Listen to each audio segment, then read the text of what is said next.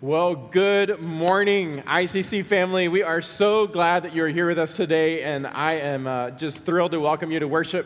I'm Barrett, lead pastor here at Allen Community Church, and uh, we are all worshiping together today. We're so excited. There are many who are here in the room with me, and there are many who are online in our online community, and I'm so glad to see everybody. So, uh, if you will, let's pray together as we uh, journey into the Word today. Father, thank you.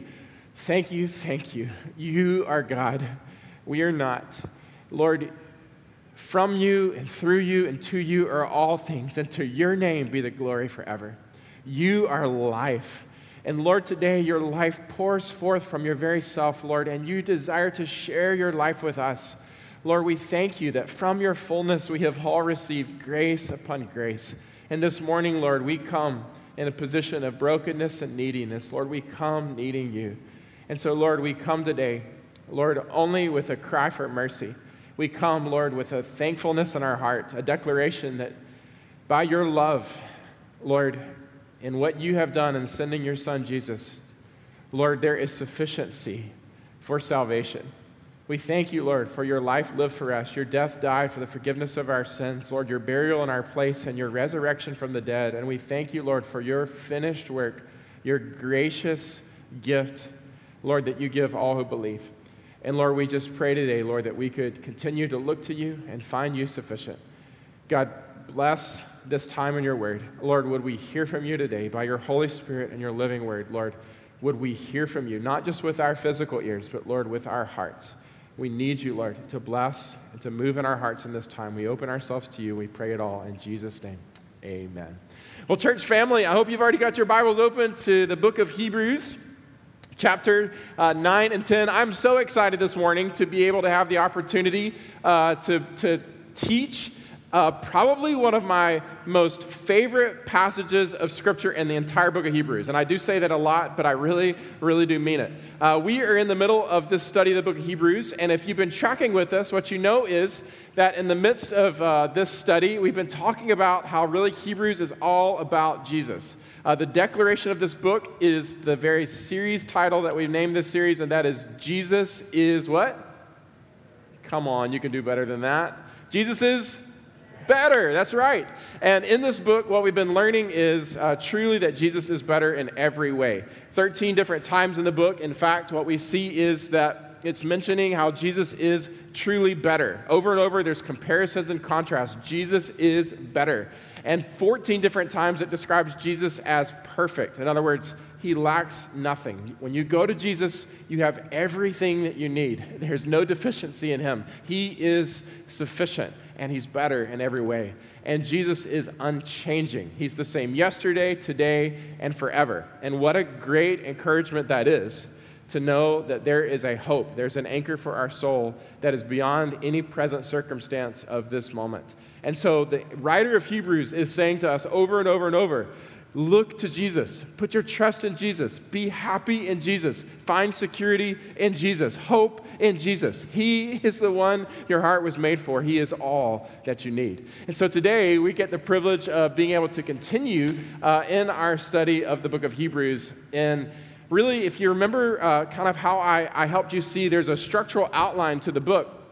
And if you look at the outline here, what you probably remember us talking about is really the book is divided into three sections. There's a first section talking about the better person of Jesus. The second section is talking about how Jesus is better as a priest, his priesthood. And then in the last section, he talks about how the life that Jesus offers us, the life that we're called to live by faith in him, is a better life. Well, in today's uh, teaching, in the passage that we're looking at here in chapter 9 through the midway of chapter 10, we are going to be finishing up this middle section, which is all about the better priesthood of Jesus. And to be honest with you, um, this section really is, is the, the section we're looking at today is kind of the climax of this whole priesthood section. It is an incredible, incredible passage that we're going to be looking at. And we've been talking over and over about how Jesus is our priest, one of the offices that he has. Remember, there's three main offices that Jesus has prophet, priest, and king. And one of his main offices is the office of, of a priest. In other words, he is our mediator. He's the one that goes between our holy God and us who are broken and sinful. And he mediates on our behalf as our priest. And one of the, the, the incredible works of ministry that he has, uh, we're going to be looking at today. And the topic of today is better atonement. But I want to start by just asking you uh, for a second to, to relate a little bit. I, I want to establish why I believe this whole book and particularly why I believe this section and this passage today are so important. Reality for us in life, I think all of us know this. It's this we are plagued in life with shame. We all experience it. We are also plagued in life with fear. We are also plagued in life with a sense of guilt, particularly in relation to God. Often, when we sense, uh, when we even imagine going into the very presence of God, often what we feel is one of these things or a combination of these things. Can I get a witness? A sense of shame, a sense of guilt, and a sense of fear. Well, the reality is, well, I guess the question could be why is this? Why is this? And the answer to that is sin. And it's not just sin like a one time sin, it's sin and then kind of this, this nature of sin that we are plagued with. We not only have sin, but we have a constant awareness of the fact that we have sinned and in fact that we continue to be sinful people. Anybody here? Witness? Yep. And the reality is what happens is because of our sin and our constant awareness of it, here's what happens. What's the effect? It plagues us. It, it, it begins to, to paralyze us. Y'all know what I'm talking about? It haunts us. And not only that, it, it really hinders us.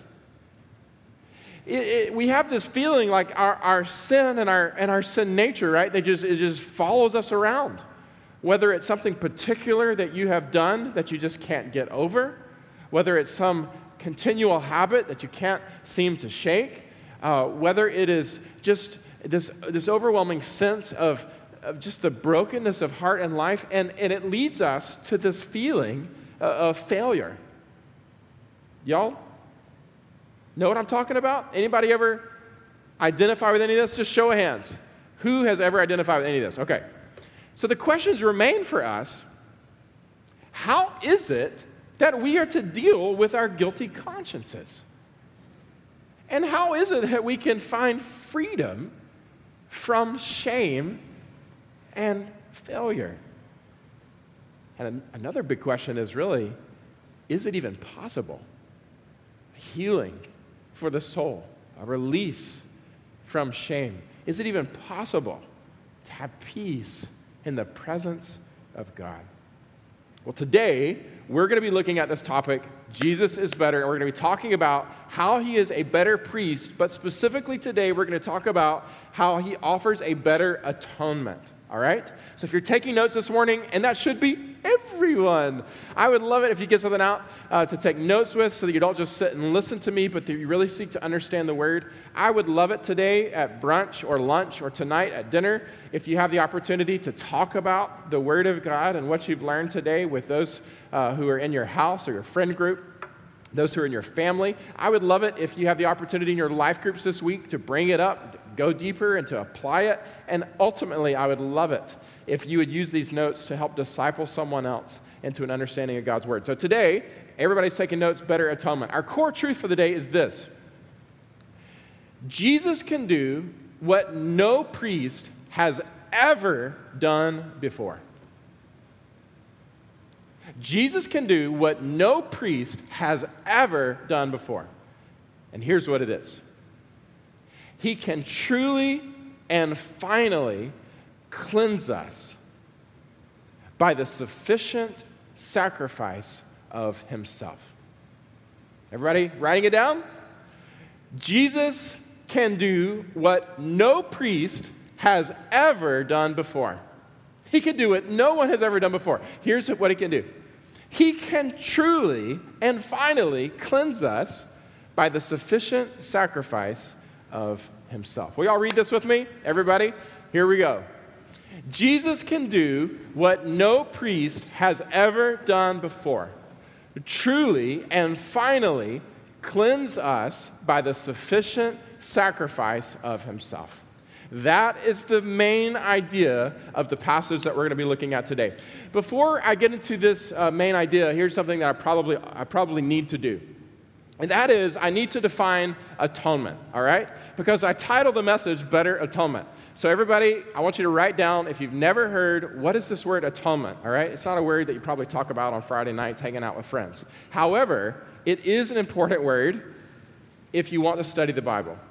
It is an important word if you want to be serious about knowing Jesus and really understanding what Jesus has done. It's a word that I want to teach us, and I want to use it in a commonplace language in our church because I think it's that important. So here is what it is Atonement is the work that Christ did in his life and his death to earn our salvation. Atonement is the work of Christ, okay? The work of Christ in both his life and his death to earn our salvation. Now, the reality is, it is super, super important that all of us understand that salvation does not come by anything that we do. None of us can be saved by works of the law. There is not a single one of us that is righteous. No, not even one. And none of us, by what we do, could ever accomplish salvation. But the beauty of the gospel, the good news of the gospel, is that God, in His great love for us, has done what none of us could do. He didn't have to do it, but He's chosen to do it by his love for us and in grace. In other words, it is wholly apart from what we do, it is all by what he has done for us. In sending his only son, Jesus, God has done it all from start to finish. He's done it all. Everything needed for us to be put back into right relationship with God, God has done it all. And he's done it in his son, Jesus. And when you look at Jesus, he didn't just come as our example, he didn't just come to, to just remind us of God's love, he came to, to be a worker.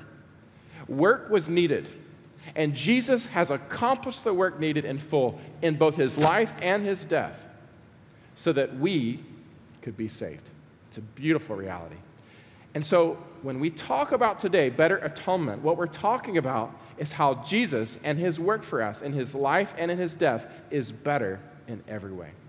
Now, before we move on, one of the things that I know that I need to do is to to just go ahead and, and, and talk about the fact that uh, we need to have a frank discussion about blood, all right? If you heard the passage read today, right? I think all of us heard the passage read today. One of the things that you will notice, right, is there is a lot of discussion about blood. Anybody else notice that today? There is a whole lot of discussion about blood. Well, if you look at, for instance, chapter 9, verse 19 and 20. Um, it says there, For when every commandment of the law had been declared by Moses and all the people, he took blood of calves and goats with water and scarlet wool and hyssop, and he sprinkled the book itself and all the people, saying, This is the blood of the covenant that God has commanded for you. Look at verse 21. He says, In the same way, he sprinkled with the blood both the tent and all the vessels used in worship. Indeed, under the law, almost everything is purified with blood. And listen to this and without the shedding of blood, there is no forgiveness of sins. So, what we have here in the passage is an important connection. When we talk about the work of Jesus and his atonement, when we talk about what he does as our priest, our great high priest, we have to make a connection that this atonement is happening through blood. Without the shedding of blood, there is no forgiveness of sins blood is required. This is a constant theme of Scripture. And some people might think about Christianity and they go, My word, this is just so gory. This is just so messy. I just don't even understand all this discussion of blood. Well, I want to unpack for a second a little bit of, of what blood uh, signifies and why it's, it's really so important. When you think of blood, um, really there could be three things that we can think of. Um, I heard Tim Keller speak about these, uh, these three things that really are, are, are all very present in the idea, the concept, the reality of blood that I think we can, can really be helped by. One is brokenness. I mean, my word, if, if you got blood coming out of your arm, if you got blood gushing out of your eye, do you think you got a problem? Right? Most of us realize that when there is blood being shed, right, it signifies that there is some kind of problem. Not only that, but when you think of blood, you also have this awareness of guilt.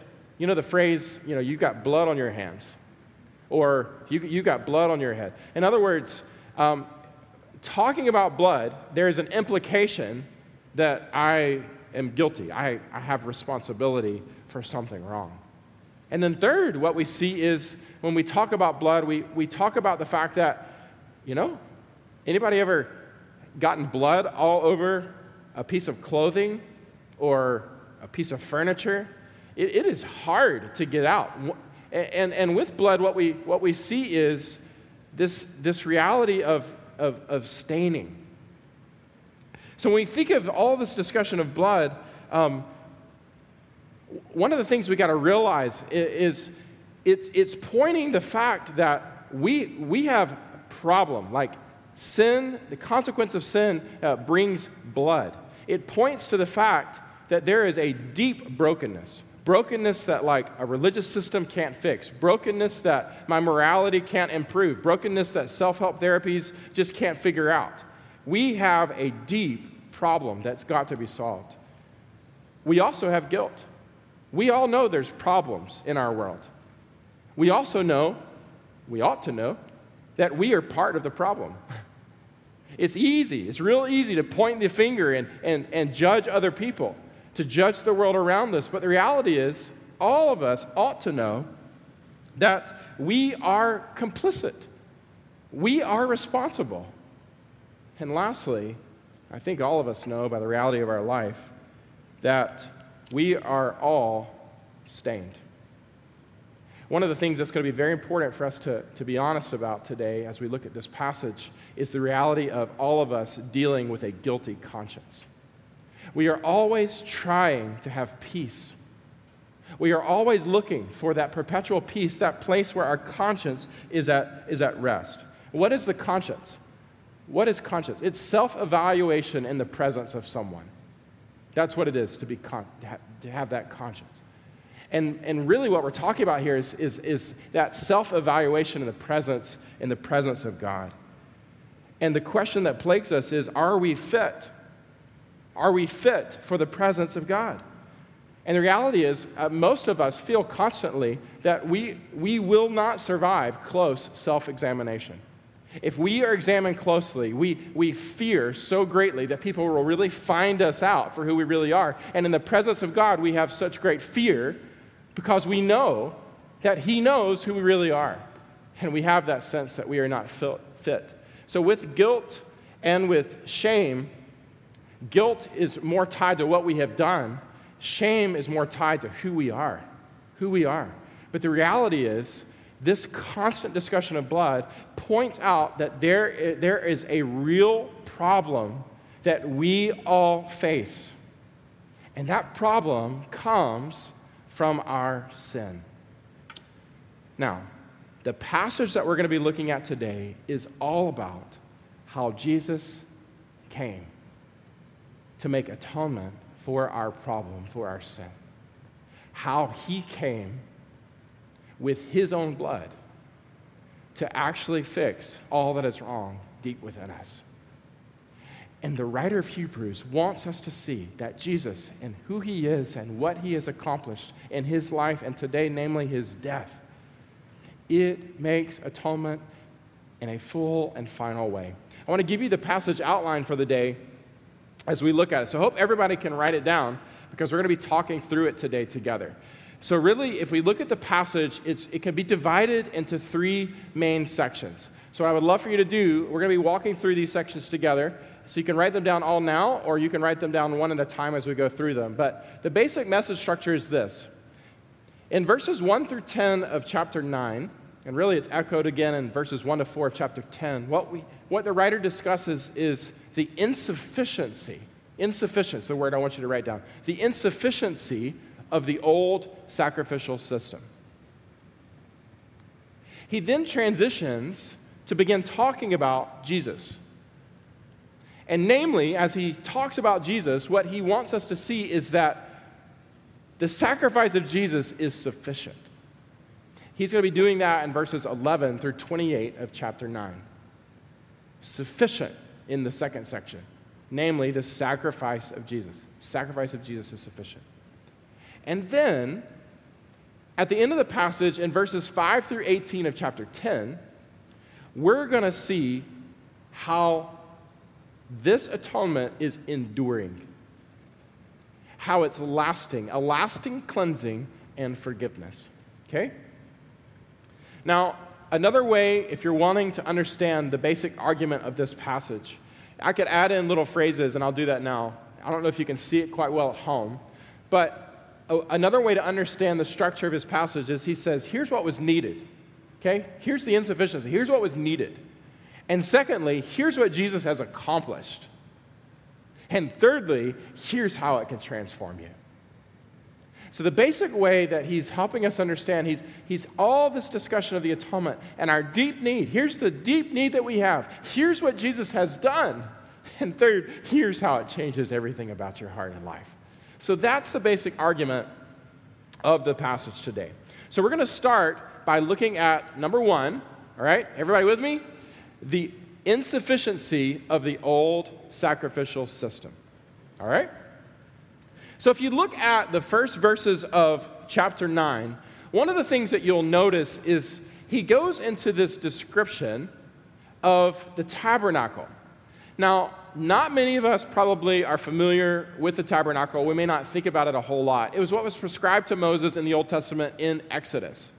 So there's a diagram up here, and what I want you to kind of notice is how the tabernacle was designed. Because ultimately, what happens here is that the writer of Hebrews, in the first verses of chapter 9, wants to make sure that you're thinking back to this tabernacle system. And what he's doing is, he's saying, think about the way it was designed. The presence of God dwelt in the Holy of Holies. So, this place was really, the whole place was a place that you would come to worship. Here we are, wanting to, to have the opportunity to worship God. But if you notice the way it was designed, there's this big barrier around the outside. There's a single entrance into the inside. And when you get in, there is uh, basically uh, a system of barriers that would prevent you really from getting all the way into the very inner presence where the place of God dwelt. In the tabernacle here, um, there are several things. Um, you have this outer court. This is a place of burnt offering where sacrifices would be made, a place of washing. But then you have this sanctuary, this inner place. And then there was like an inner, inner place here. In this inner place, what you had was a couple of pieces of furniture. All of them would symbolize Jesus. You would have the, the, the place where the, uh, the table stand where the, the lamps would be burning. And essentially, there's no windows in this inner place, so it signifies how Jesus is the light of the world. You would have a table where there would be uh, bread, and you would have a, a picture there of, of, a, of the reality that Jesus is our sustenance. You have an altar of incense, a picture of prayers being offered up in the very presence of God. But then you had this, even within the inner place, uh, an even more inner place this was called the holy place. And then on this inside part was called the most holy place, the holy of holy places. And in this inner part, what you see here is there's a curtain. Not only do you have a curtain that would separate here, but you have another curtain separates here. And inside this place, the Holy of Holy Place, is the place where God's very presence dwelt. You'd have what we call the Ark of the Covenant. And inside of that ark, where uh, you had the, the jar that had the daily manna in it, you had the, the, the rod that budded from Aaron, and also you had the tablets inside that signified God's great holiness. So, what he does here is he says, I, I want you to understand that when, when we're talking about what Jesus has done for us, you've got to go back in your minds, okay? Everybody needs to be able to go back in your minds, and you've got to think about this, this design that God gave to Moses for how it is that we are, are going to have an opportunity, if we have any opportunity to worship Him. Here's how it's got to happen. You've got to build this tabernacle, and you've got to do it exactly according to, to this design. And he goes on in the book of Hebrews, and he says there in verse 6, look at chapter 9, verse 6. He says, All of these preparations having thus been made, the priests go regularly into the first section. So, in other words, every day, you know, when you go to worship, the priests are all the time uh, basically receiving you, they're mediating for you, and they're performing, it says, their ritual duties. Now, those ritual duties we've talked about before, um, they're making offerings, burnt offerings, and gift offerings on behalf of your sins, and, and ultimately to mediate between you and God. So you're, you're, you're constantly aware by the fact that you've got to bring in offerings and bring in something to be killed, you're constantly aware of your brokenness. You're constantly aware of your guilt. You're constantly aware of the stain of sin. And this is going on all the time hundreds of thousands of animals dying, gifts being offered. There, uh, this is what it takes to, to have opportunity to worship God. There's a constant awareness of sin. But then he goes on, he says, But into the second, he's talking about that inner sanctuary, into the holy place, the most holy place, only the high priest goes. And he does this, but once a year. And not without taking blood. Here it is. He's got to have blood again which he offers for himself and the unintentional sins of the people.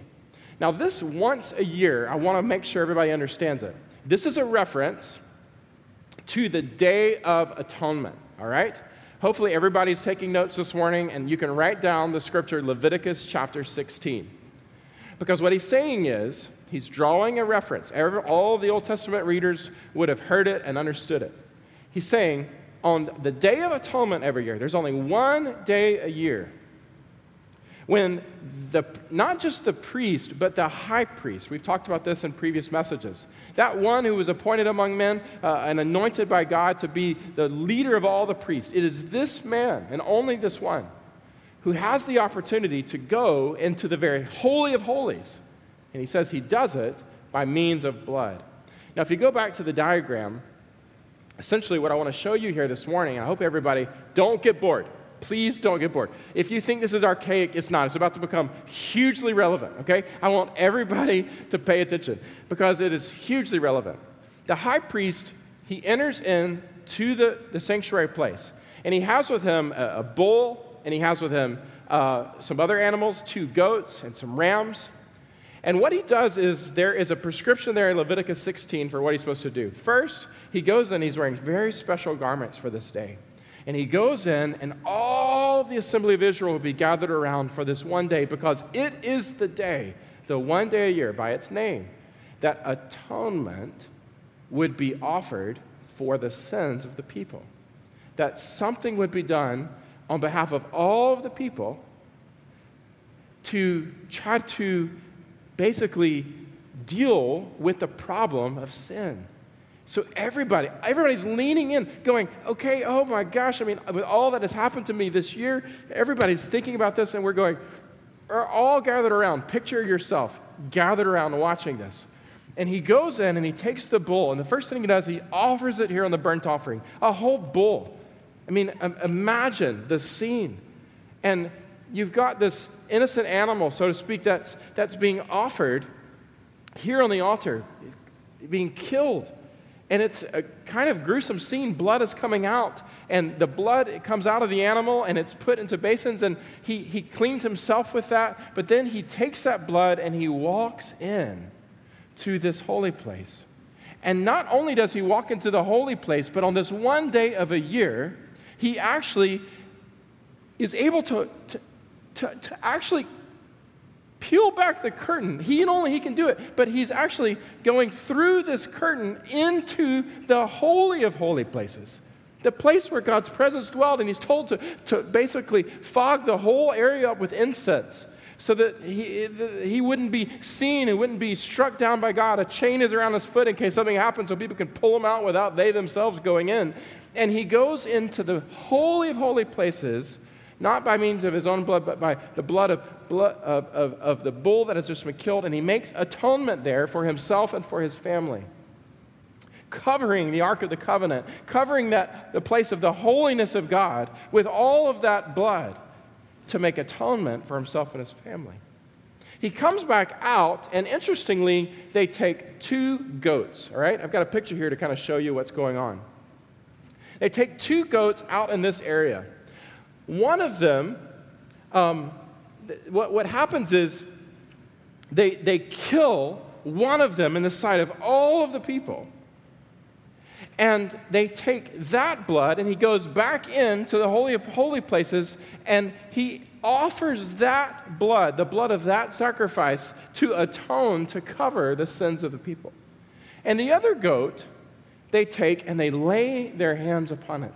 And the whole assembly, imagine all of us here, and they lay their hands upon it, and all of the sins of all the people are confessed out loud and basically symbolically transferred to this animal. And this animal is taken outside the camp and is pushed out, shame upon it, all the sin, and pushed out of the people into the wilderness. Now, so interesting what the Bible speaks because the writer is alluding to this. He says, I want everybody to think in your minds about the Day of Atonement and to think about what has been prescribed by God to take place. And yet, here's what I want you to think about this didn't really ever bring full forgiveness. This didn't ever really accomplish in full effect what it was what we all hoped it would accomplish. In fact, if you go, let's make a little list. There's some insufficiencies, even in the system, that God Himself prescribed for them to be working under and making sacrifices under in the Old Covenant. Look at the insufficiencies that He describes. Number one, He says, it, in this old system, there was limited access to God. Look at verse 8. He says, by this, the Holy Spirit indicates that the way into the holy places is not yet opened. In other words, one of the things that you, is so frustrating is that in that old system, even though year after year after year, this is what they did, only one person, one out of all of us, have the opportunity to actually go in to the place where God's presence dwells. It is all of our longing I mean, every one of us, right? We long for the presence of God. We long to be able to, to be restored into the presence of God. And yet, in the old system, there's brokenness still there because it's, there's limited access to God. Secondly, in the old system, what we see is that a second insufficiency, and that is that the old system did not perfect the conscience of the worshiper. It did not perfect the conscience. Look at verse 9. He says, according to this arrangement, gifts and sacrifices are offered that what? Cannot perfect the conscience of the worshiper. In other words, similar to Lady Macbeth, there's, this, there's this constant awareness. You're just constantly seeing spots. And the reality is, what happens here is dealing with food and drink and washings, regulations of the body. You're going through the motions, you're seeing the animal killed, but in your heart, in your heart, there's still this lingering reality of the ongoing presence and effect of sin. There's this shame, not only guilt of what we've done, but shame of who we are, and we keep seeing spots. Spots and spots, and it drives us nuts. And the reality is, in this old system, there was not a perfection of the conscience. There's a limitation there, an insufficiency there. Third, what we see is Another insufficiency is that it was not complete and final. In this old sacrificial system, there was no completion to it, there was no finality of it. In fact, it went on and on and on and on. No matter how many animals were offered, another had to be offered after it. No matter how many days of atonement there were, there was always another day of atonement after it. No matter how many high priests went in, another one had to go in the next year after. I mean, it just went on and on and on. And the Bible speaks in verse 10, he says, According to this arrangement, gifts and sacrifices are offered cannot perfect the conscience of the worshiper. They deal only with these external things, regulations for the body. And then he says, imposed until the time of Reformation which he's basically indicating this is not, it, it, it, was not forever. It was a temporary thing. There's got to be something else that comes that would completely change the way that we relate to God and would offer a full and final atonement. Something is needed to change what has been happening. So, the bottom line is this this old system, this old sacrificial system, it was not enough. It was not enough. And you can see this if you turn in your Bible and look at chapter 10, verses 1 through 4. What he says is, For since the law has but a shadow of the good things to come instead of the true form of the realities. In other words, what he's saying is, all of this was never meant to be the end all be all. all of this is a shadow meant to leading you to the real thing, leading you to the truer form, the true reality of what is. He says, it can never, this old system can never, by the same sacrifices that are continually offered every year, make perfect those who draw near. It's so interesting because I, I think a lot of us, a lot of us, I, I know conversations that I have with myself, with you. I've had the opportunity to travel other places and cultures around the world. It is so funny because there are so many of us that are still stuck in this old system. If I could just do a little more, if I could just offer a little something more, if I could just beat myself up a little bit harder, if I could just discipline myself a little more strenuously, if I could just make the right sacrifice. We, there are a lot of us that are still stuck in literally still trying to make atonement for ourselves. And what he's saying is about this old system doesn't matter how many animals you kill, not going to do the trick. Doesn't matter, you know, how good you try to be, it's not going to do the trick. Doesn't matter. As long as it's you trying to make atonement for yourself, whatever that looks like, not going to do the trick. It can never make perfect those who draw near. He said that about the system, and it's true for this day. Verse 2, he goes on and he says, Otherwise, would they not have ceased to be offered? In other words, if that had worked, then why are they still doing it? At some point, you got to ask yourself, like, why does this have to keep going and going and going? Because if, if it had worked. The worshippers, having been once cleansed, they no longer have consciousness of sin. The very ongoing nature of the system proves that it didn't work. And then he says in verse 3 and 4, look at your Bibles, chapter 10. But in these sacrifices, there's a reminder of sins every year. Key verse here. For it is impossible for the blood of bulls and goats to take away sins. It is just not possible for anything that you do in and of yourself to, to bring forgiveness of your heart and life. It is not possible for anything you do in and of yourself to bring freedom of consciousness.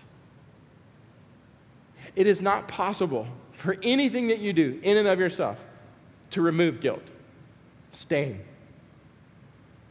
It's not possible. It is impossible for anything that you do or any animal that you kill to, to take away sin. It is impossible.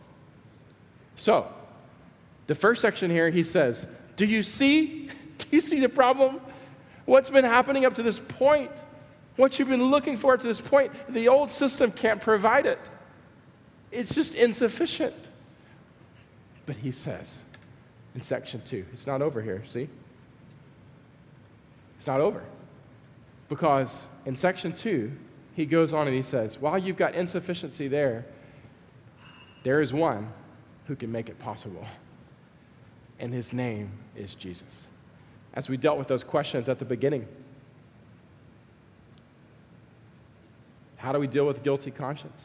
How do we find freedom from shame and failure? How do we find healing for our souls? How is it that we can find release from shame? How is it that we can find peace in the presence of God? See, in the Old System, it's not enough, but in section two, he says, I'll tell you how, and it's Jesus Christ. Because Jesus Christ came to do what no priest has ever done before. He came to offer himself as a sufficient sacrifice for the forgiveness of sins. So in section two, what we see is the author says, I want to show you that Jesus is better in how he makes atonement. I want to show you that he is sufficient. Who he is and the work that he's accomplished, he can make atonement for you. Look at your Bibles, chapter 9, verse 10. After he leaves us in a place of seeing the frustration of the old system and seeing, feeling the frustration of what we, what we know in our own lives. Look at verse 11. What does it start with? What does it start with? But. it's a word of contrast. And he says, wait, wait, wait. But when Christ appeared, in other words, he's making a connection here, a contrast. He's going, but wait, wait, wait. All of this has changed when Christ appeared as a high priest of the good things that have come. In other words, friends, the day of shadows is over. We have now moved from shadows to substance. And the substance of what that whole tabernacle system was about, all of that was about Jesus. The very reason that God gave that specific instruction for the way it was designed and the way that they were to have atonement, all of it was about Jesus.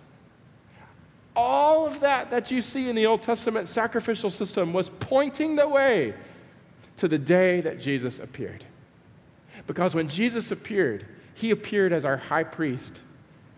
And he appeared not only to, to mediate, but he himself appeared to become the sacrifice that would be needed for atonement of sin.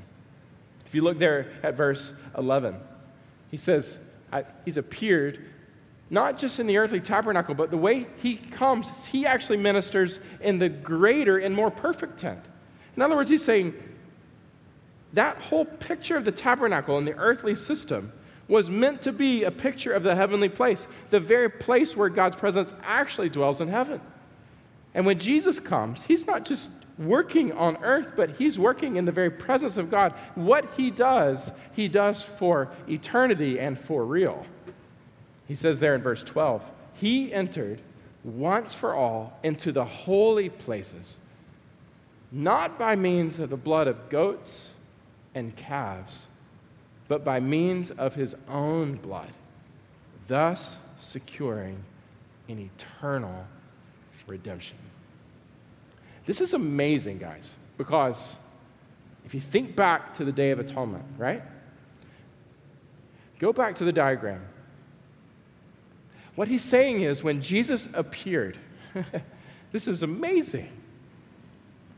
And all of us have had the opportunity to witness what Jesus has done. He came in to make atonement on the day of atonement, which is the day that Jesus died. But when he came in, he didn't come in. Everybody's wondering, like, what, where are his animals?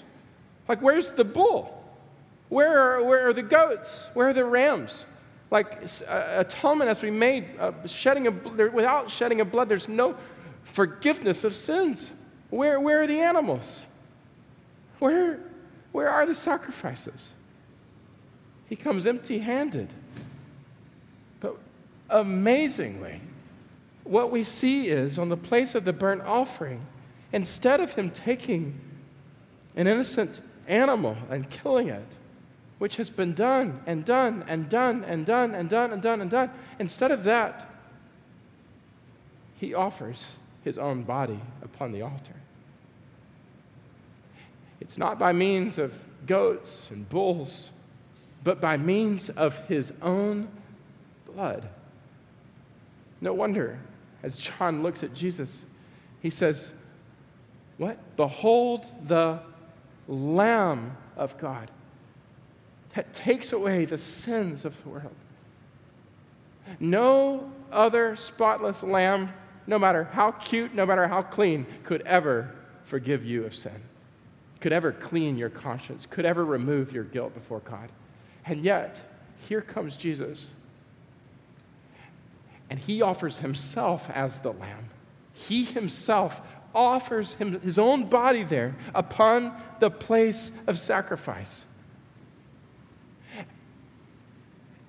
On the cross, we see the shedding of his blood. And why is his blood shed? If, if, if the shedding of blood is brokenness and guilt and stain, it's not for himself because he had no brokenness, he had no guilt, he had no stain. He offers himself. The whole point of atonement is on our behalf.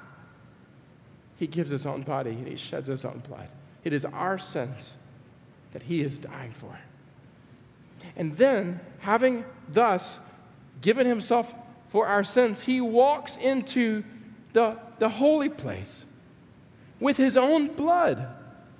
And there, in the very presence of God, not the earthly tabernacle, but in the very presence of God in the heavenly places, the greater tent, which all of this was symbolizing, Jesus walks in with his own blood and he pours it out there in the Holy of Holies in front of the very presence of God. And as he does so, Remember, he, he has no sin, so he's not making sacrifice for himself. There's no sin for him. He's doing this for us. And in pouring out his own blood, he secures for us an eternal redemption. How amazing is that? In essence, if you go back to the, the two goats, Jesus is, he fulfills the symbolism of both goats. He offers his own body, and it's his blood that's poured out for our sins, so that we who deserve death could be spared death. We who are guilty could be forgiven. We who are shamed could be brought into the presence of God, cleansed and free. He gives his own body over to death, but also all of our sins are put upon him. In other words, just like the, the, the, hands there transferring to the goat, all of our sins upon him. And when he suffered, do you remember the end of Hebrews in chapter 13? It says that he not only suffered, but he suffered outside the camp. It's the picture that he, he bore not only our sins, but he bore our shame, and he was sent out. He was sent out for all who believe in him. It's beautiful. It's absolutely amazing. And you know, at the end of the Day of Atonement, the, the priest in the Old Testament would always go back inside and he would change his clothes and reappear to the people. And Jesus, after having made eternal redemption for us, so to speak, went in and changed his clothes, and after three days reappeared to the people who were eagerly waiting for him. And in doing so, he became the substance to all that had been a shadow pointing to him up to this point, and he secured for us a sufficient salvation. Praise the Lord. I want to cover a few things that the passage covers as it relates to how his sacrifice was truly sufficient. Number one, his sacrifice can perfect the conscience. His sacrifice perfects the conscience. If you look at verse 13 and 14, He says, For if the blood of goats and bulls and the sprinkling of defiled persons with the ashes of the heifer sanctify for the purification of the flesh, how much more will the blood of Christ, who through the eternal Spirit offered himself without blemish to God, will he purify our conscience from dead works to serve the living God? How much more can God purify your conscience? Think about it. If you are eaten up with guilt, if you are constantly seeing spots, and nothing you have ever done has ever been able to truly bring a purity of conscience, a freedom of conscience to you, I want to tell you what can Jesus Christ and his shed blood on your behalf. Because when Jesus makes atonement, when he shed his own blood, he can cover all of your sin and cleanse you, cleanse you from the inside. He's not bringing a washing to your body, He's bringing a washing to your soul. And truly, friends, He can clean your conscience. Put your trust in Him. Repent of sin and trust Him. Secondly, not only does He perfect the conscience, but He secures eternal redemption. Verse 15. He secures eternal redemption. What we read is there, verse 12. He entered once for all into the holy places, not by means of the blood of goats and calves, but by the means of his own blood. And then he says, thus securing an eternal redemption. And then verse 15, therefore he is the mediator of a new covenant, so that those who are called may receive the promised eternal inheritance. The great joy of knowing Jesus is that not only does he do this just today, but he does it for all time. And he secures for us the opportunity to be redeemed now and forever. Thirdly, he restores full access to God. He restores full access to God.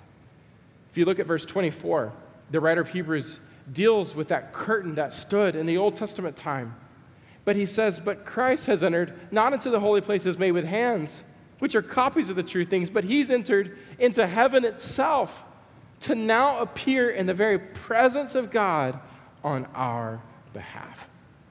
If you remember the day that Jesus died, that curtain that stood in the way between us and the Holy of Holies, the very presence of God, was torn from top to bottom, signifying that the way has now been opened for us to be restored into the very presence of God ourselves. Fourth and finally, he offers total forgiveness. He offers total forgiveness. What we see there in verses 25 to 28 says, Nor was it to offer himself repeatedly as a high priest enters the holy places every year with blood not of his own, for then he'd have to suffer repeatedly since the foundation of the world. But as it is, he's appeared once for all at the end of the ages to put away sin by the sacrifice of himself. Do you see? Jesus came sacrificing himself, and the purpose of his coming was to put away sin. It means he came to offer forgiveness. And look at verse 27 and 28. He says, And just as it was appointed for man to die once, and after that comes judgment, so Christ, having been offered once to bear the sins of many, will appear a second time not to deal with sin, but to save those who are eagerly waiting for him. Christ came. Why? To be offered once to bear the sins of many. In other words, if you trust Christ, he can forgive you of all sin. By taking upon your debt upon himself, he can offer you the opportunity to be forgiven fully, finally, to be set free. Praise the Lord. So, what he says here in the second section is this Jesus and his atoning work is sufficient. Is sufficient. All of that old tabernacle system, all of it, was fulfilled in Jesus. All of it was pointing the way to the day that Jesus would come and not only be our high priest, but also be our perfect sacrifice. And by offering himself, make atonement for us. So, where does all of this lead in closing today? Where does all of this lead?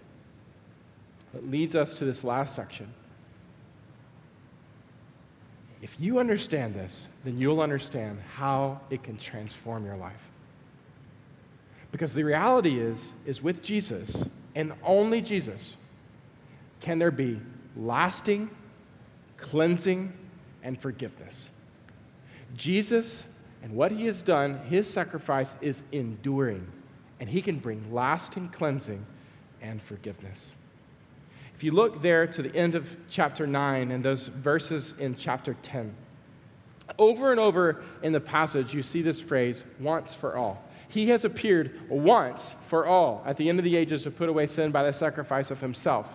If you look at verse 27 and 28, he says, After that, so Christ, having been offered once to bear the sins of many will appear a second time. In Hebrews chapter 10, verse 5 and 6, it talks about, consequently, when Christ came to the world, he said, and he quotes here from Psalm 40 Sacrifices and offerings you've not desired, but a body you prepared for me. And burnt offerings and sin offerings you have taken no pleasure. Then I said, Behold, I've come to do your will, O God, as it is written of me in, this, in the scroll of the book. When he said above, you've neither desired or taken pleasure in sacrifices and offerings, burnt offerings and sin offerings. These are offered according to the law. Then he added, Behold, I've come to do your will, he does away with the first in order to establish the second. And then in verse 10, here it is again. And by that, we will we have been sanctified through the offering of the body of Jesus Christ. Say it with me once for all. He goes in verse 11 and he says, Every priest stands daily at his service, offering repeatedly the same sacrifices which can never take away sins. But when Christ had offered for all time a single sacrifice for sins, he sat down at the right hand of God, waiting from that time until his enemies should be made a footstool by his feet. And then in verse 14, in case you haven't heard it yet, for by a single offering he has perfected for all time those who are being sanctified. Do you see over and over and over? What does the writer want us to see? This thing happened one time and it happened for all time. This thing Jesus did happened once. And by the one offering of his body, he accomplished for all time the opportunity for everyone who repents of sin and puts their faith in him to be atoned for, to be forgiven, to be cleansed in conscience, to be set free of shame, to be restored into the very presence of God once for all time. No priest has ever done this before. Every other priest, eh, they're, they're constantly working. They're constantly taking your sacrifice. They're constantly killing animals. They're constantly making atonement, taking in blood year after year, day after day, 24 7. It was a constant operation. But when Jesus came, all of it changed. Because by the one by the one offering of himself, the perfect Lamb of God, he accomplished for all time what was needed to make atonement for us. It's over. It's over to the degree that when he finished, he sat down. What a picture. No other priest had ever sat down in his service, but Jesus has finished it. That's why for the cross he said, Tetelestai, it is finished. The only thing now that remains, friends, the only thing that remains is for you to trust Him, for you to receive from Him, for you to go to Him and say, Oh, Jesus, I believe you. I put my hand upon you and I, and I confess all of my sin. I, am willing to all, let all of it be transferred by you. And I believe that as you poured out your own body, your own blood, that it was enough for me. Oh, cleanse me. Wash me with your blood. Cleanse me with your Holy Spirit. Bring me back into the presence of God. Forgive me. Forgive me. Restore me. Heal me. Make me new. It's all done. He's perfected for all time, all who have been set apart, who have trusted Him. So we go back to the beginning and we go, okay, shame, guilt, fear. Why? Sin. Sin. It plagues us. It paralyzes us. It haunts us. It hinders us. It follows us. We have this feeling of failure. The questions come what do we do about it? How do we deal with it? How do we find freedom? How do we get healing for our souls? How is it that we can be released from shame? How can we find peace in the presence of God? And the answer comes Jesus. The work of Jesus is sufficient. Look at the very end of Hebrews 10. We, I close with this. Verse 15 and 16, 17 and 18. The Holy Spirit bears witness, saying, This is the covenant that I will make with them after those days, declares the Lord. I will put my laws on their hearts, and I will write them on their minds. And then he adds, And I will remember their sins and their lawless deeds no more. Where there is forgiveness of these, there is no longer any offering for sin. In other words, what he's saying is if you trust in Jesus, something new will happen. He will forgive you, He will free you, He will cleanse you, He will heal you. You will experience a transformation of heart from the inside out. And truly, because of the work that Jesus has done for you, he will remember your sins no more. As Psalm 103 says, as far as the east is from the west, so far has he removed our transgressions from us. Not only was Jesus slain for us, but he was cast out. our sin has been cast into the depth of the sea. And he covers us by means of his own blood. In the very presence of God's holiness, how could we could he deal with our sinfulness? How is it possible? It's possible because our sinfulness has been covered by the blood of a sinless one, Jesus Christ. And by his atonement, we can be forgiven and free. The promise, the yearning of our hearts for the fulfillment of the promise of God, it's all been fulfilled in Jesus. Because of Jesus and his finished work in his death, there is no longer any offering remaining for sin. It's not up to you anymore, it's all up to him. And he's finished the work, and you can trust him and receive him. And for all who have received him, you know what we do? Verse 27 and 28 of chapter 9, do you know what we do? He says, There's coming a day that he's going to appear a second time, not to deal with sin, but to save those who are eagerly waiting for him. I can't wait for the day that we get to see. Some got to see it already, the day of the resurrection. the high priest, after making atonement, went and changed his garments and he reappeared to the people. Jesus did that. But there's coming a day, friends, that he will come again. And all who have been forgiven and cleansed by the blood, we now eagerly wait with our eyes, with our eyes fixed on him, eagerly await for his reappearing. What a glorious day it's going to be. Amen.